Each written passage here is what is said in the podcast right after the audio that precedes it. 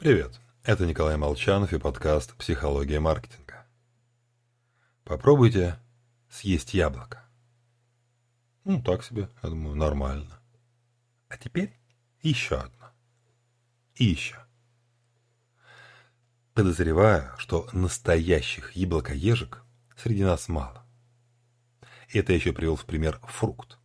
Мог бы, скажем, брюссельскую капустку. А вот заточить три плиточки шоколада, пару пряничков или целую пиццу – этому легко. Даже против воли, с чувством набитого животика – все равно. Место еще для одного ломтика найдется легко. Потому что куда природе до корпораций, производителей питания с многомиллиардными бюджетами и научно-исследовательскими институтами. Я как-то говорил, что всякий там жир, соль, сахарок очень полезно с точки зрения полуголодной жизни в саванне.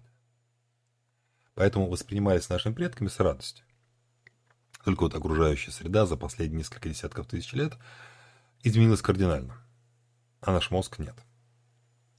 Поэтому на третьем яблочке э, мозг будет отчаянно сигнализировать «Да все, хватит, я наелся!»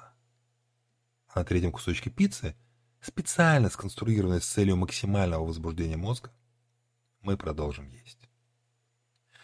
Все вокруг нас является, по большому счету, искусственным. Пластмассовый мир победил. И значительная часть этого мира сделана с одной только целью – продать. Если мы хотим выделиться, надо стать гиперпривлекательным. Поэтому книжный проект Елены Блиновской называется «Мечты сбываются всегда». Поверх обложки – книга, которая исполняет мечты. Уже можно поставить хорошую цену в полторы тысячи рублей. Для книги может дороговато но для книги, которая исполняет мечты, пустяк.